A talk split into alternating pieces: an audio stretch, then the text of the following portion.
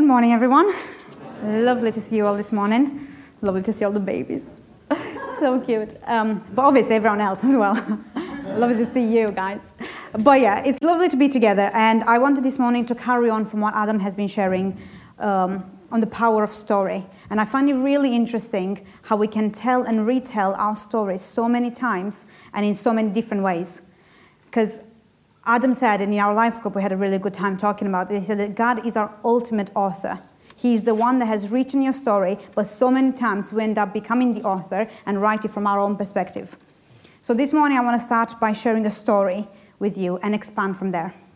So there was once two sisters that lived in the same house. They were very similar and did very similar things most days.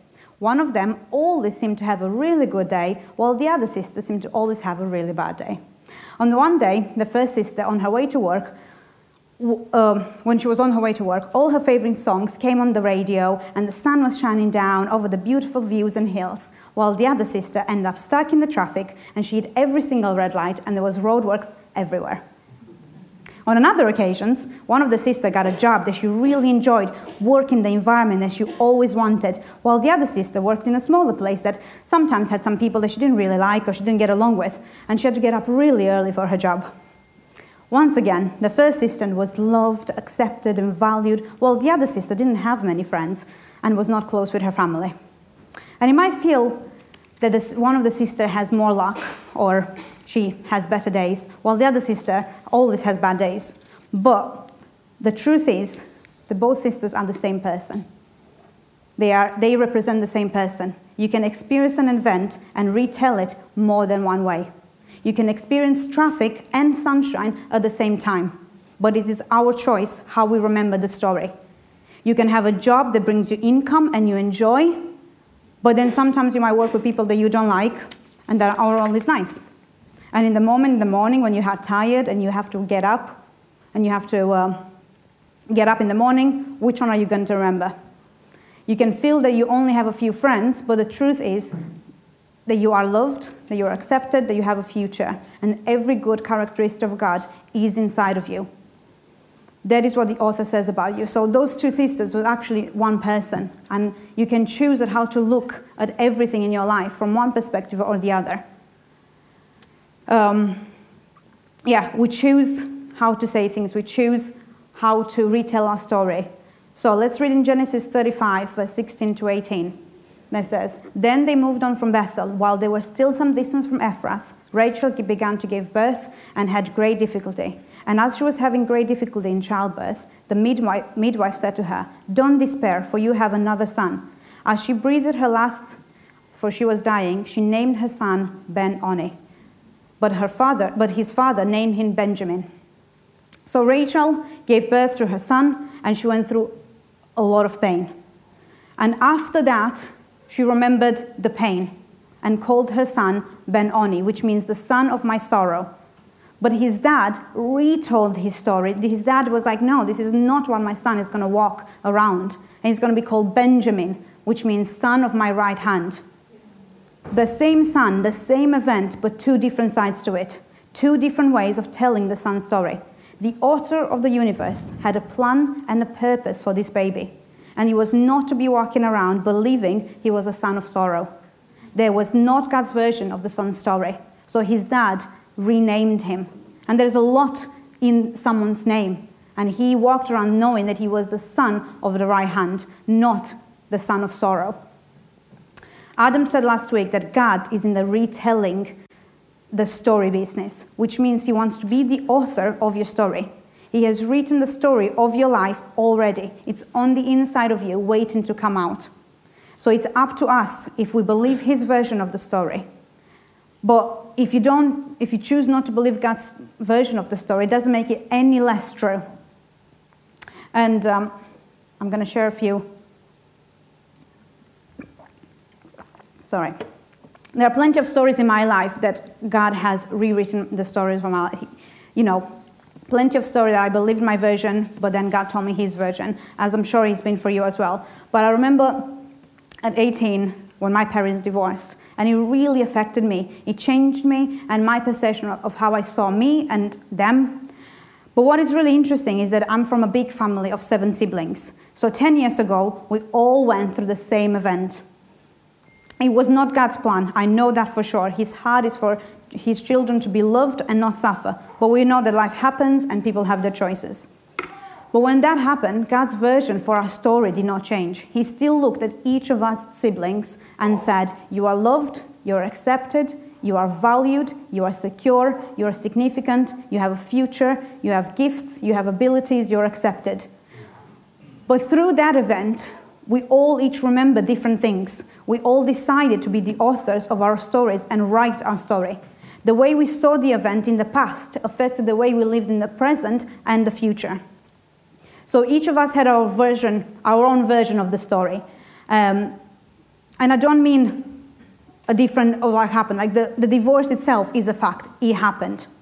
Like it's a fact. But each of us drew our own conclusions from that event. And not just about the event, but about our own futures. You see, some of us interpreted that event as a statement about our own values and worth. Others interpreted it as a statement about marriage. Others about what God was like. One event, one divorce, but our interpretation of that event and what it meant for all of us was different. One event, many stories. So each of my siblings, including myself, had different reactions. You know, one of us was, I'm not loved and I'm not accepted. Another was, it's my fault this happened. Another, marriage sucks, I'll never get married. Another said, I'm not valued because I was not valued through all this. And my own version was, God is not good because he let all this happen.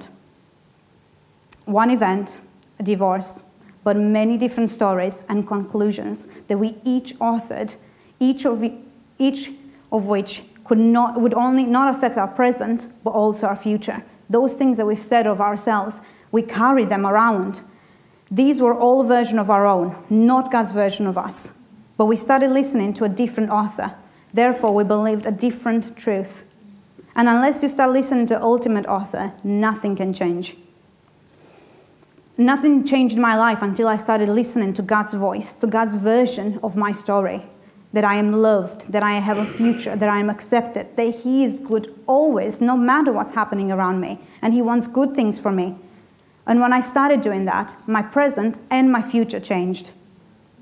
My mom, that some of you met, she won't mind me sharing this because she's in a different place now, but for her version for the story for many years was I'm not good enough. I'm not a good wife. I'm not a good mom. I'm worthless. And she believed that for a long time. That's how she remembered the event. That's how she retold the event. And it affected her future for years until she heard something else and chose to believe it. Now, that's the key. She heard something else and then chose to believe it.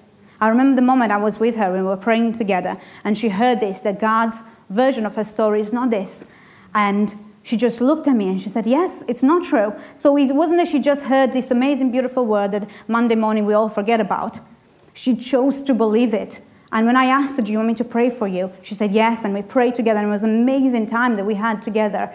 Um, and even now, when we talk at times when she feels a little bit down, I remind her that of that time, that what God's version is of her. And what is amazing is that um, we were talking, and I just mentioned to her, I was like, in this moment right now, you feel changed, you feel transformed, you feel renewed, you feel restored. But there will still be times when you'll forget this a little bit. So you need to remind yourself of God's version right now. You need to remind yourself of how you feel right now. Write it down if you need to go back to it. And because we all do this, we have really good times sometimes on a Sunday morning or when we are in fellowship with somebody, and it's amazing but a few days down the line, a few months down the line, something happens and we forget about it.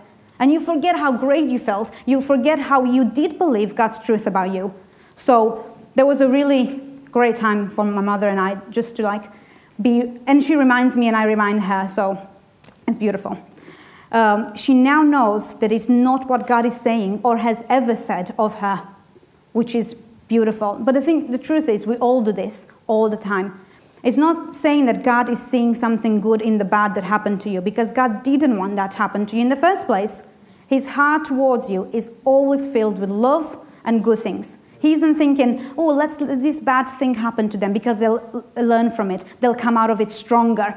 No, that is not the God that I know. the God that I know loves me so much and doesn't want anything to happen to me. And when it happens, his heart breaks for me and with me. And then he's there alongside of me and he loves me and he changes me, but he doesn't let things, horrible things to happen so I can become stronger. That will not be a very loving father. The father that I know loves me no matter what, even when some of the things that happen are the results of my own choice. The truth is that the past cannot be changed because it already happened. So many times I have sat thinking if there would be a time travel machine, where would I go? What would I do? But that's wasted time because the past has happened. I can't change it. As much as I want to, I can't change it. I can't change the past, but we can change, and I can change how to allow the past to influence my thinking about the present and the future. That's what we mean when we talk about God renewing everything.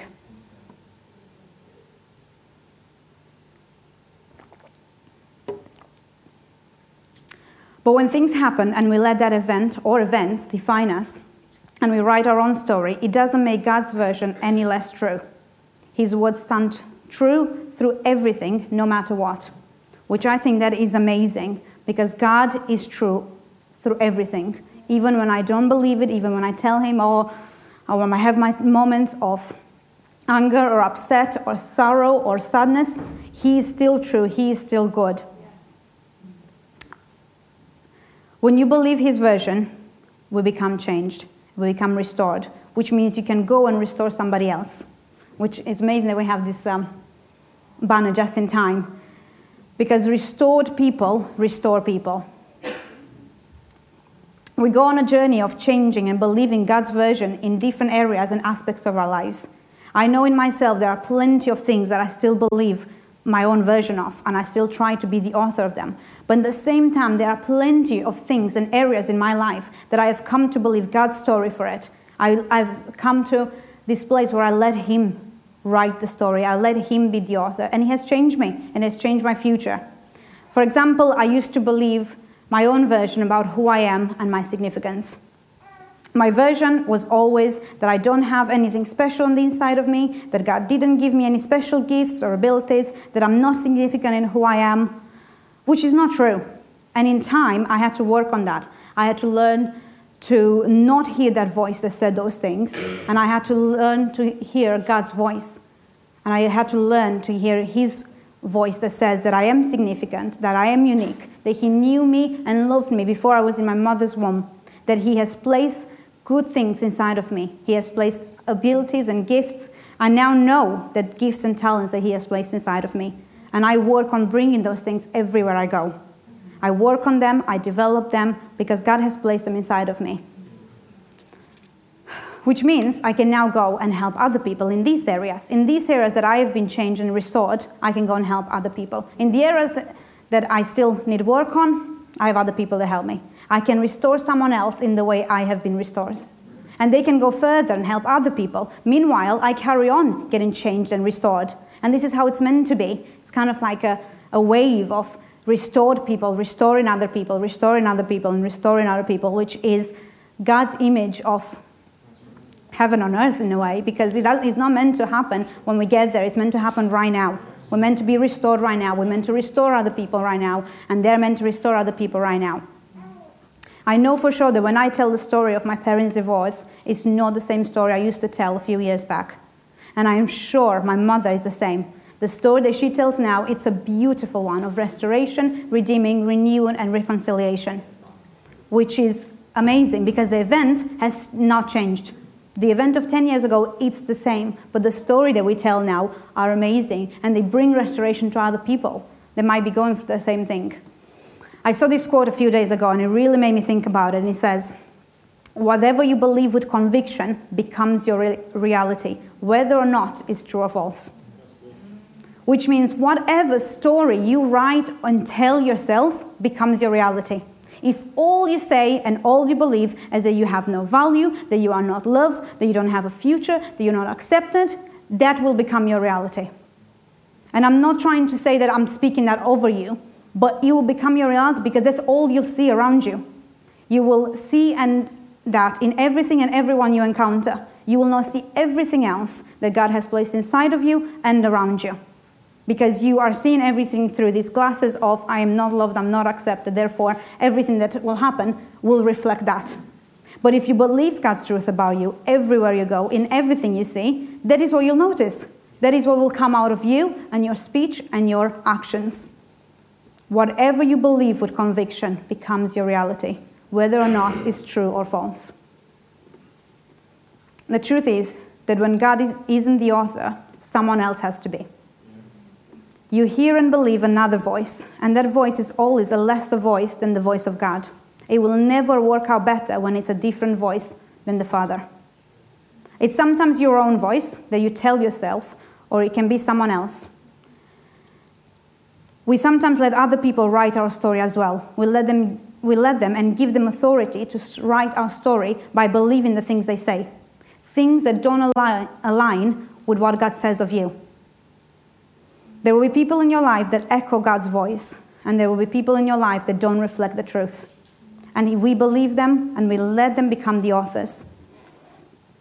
We, we all might have those people sometimes in our lives that speak. Uh, it can be a friend, it can be a family, it can be media, but if you believe what they say, then you let them become the author. You don't even, you know, it's not even you saying those things about, some, about yourself. It's somebody else, and you just believe it. Therefore, they become the author of you. This next slide, uh, this next um, quote that I found was it said, Surround yourself with those who see greatness within you, even when you don't see it yourself.